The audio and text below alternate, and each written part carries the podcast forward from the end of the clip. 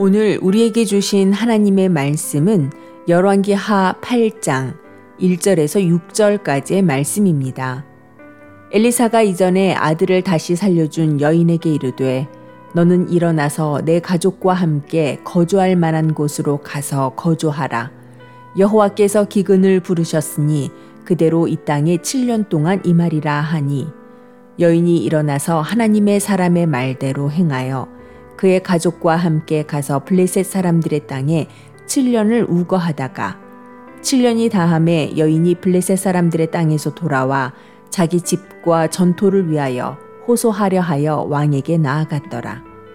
그때의 왕이 하나님의 사람의 사환 게하시와 서로 말하며 이르되 너는 엘리사가 행한 모든 큰 일을 내게 설명하라 하니 게하시가 곧 엘리사가 죽은 자를 다시 살린 일을 왕에게 이야기할 때에 그 다시 살린 아이의 어머니가 자기 집과 전토를 위하여 왕에게 호소하는지라.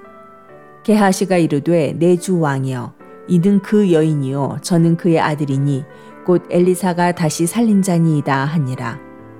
왕이 그 여인에게 물음에 여인이 설명한지라.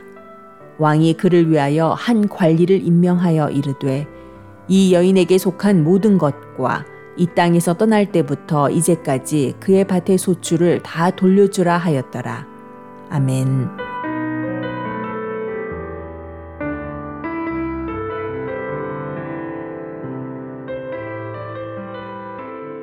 안녕하세요.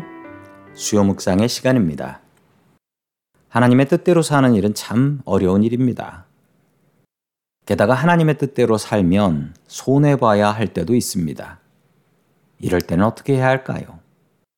주님의 종인 엘리사를 믿고 따르던 수넴 여인이 있었습니다. 수넴 여인은 주님의 종인 엘리사 선지자를 잘 대접했고 엘리사는 이런 수넴 여인에게 아들 주시기를 기도했습니다. 그러나 얼마 뒤 그렇게 얻은 귀한 아들이 죽임을 당했습니다. 이 여인은 고민하지 않고 엘리사에게 기도해 달라고 했습니다. 엘리사는 이 아이를 위해서 기도했고 죽은 아들이 살아나는 기적을 경험하게 됩니다. 문제와 걱정거리들을 기도거리로 바꾼 수넴 여인의 믿음은 갈수록 커져만 갔습니다. 그러던 어느 날 엘리사 선지자는 앞으로 이스라엘 땅에 7년 동안 큰 기근이 일어날 것이니 멀리 피해 있으라라고 조언을 했습니다. 수넴 여인은 엘리사의 말씀에 전적으로 순종했습니다. 그러나 결과는 좋지 않았죠. 7년 동안 집을 비우고 돌아와 보니 벌써 다른 사람이 수넴 여인의 땅과 집을 차지하고 있는 것이 아닙니까? 어쩌면 이런 일이 벌어질 수 있을까요? 하나님의 말씀에 순종했다가 한순간에 거지가 되어버렸습니다. 그러나 수넴 여인은 실망하거나 좌절하지 않았습니다. 이 일을 해결하기 위해 왕을 찾아가 재판을 받게 되지요. 이 여인이 재판에서 이길 가능성은 거의 없었습니다. 집문서가 있는 것도 아니었고, 당시 여자들은 법적인 발언을 할 때 무척 불리하게 작용했기 때문입니다. 수냄 여인은 자신의 불리함을 알고 있었습니다. 그래서 수냄 여인은 두려워하지 않고 하나님 앞에 기도했습니다. 수냄 여인이 왕을 찾아갔습니다. 도착해 보니 왕은 누군가와 이야기를 나누고 있었습니다. 아니, 그런데 그 사람이 바로 엘리사의 종 게하시가 아닙니까? 마침 게하시는 왕에게 수넴 여인의 아들 이야기를 하고 있었습니다. 죽었던 수넴 여인의 아들을 엘리사가 기도함으로 살려냈다라는 이야기였지요. 이런 우연이 있을까요?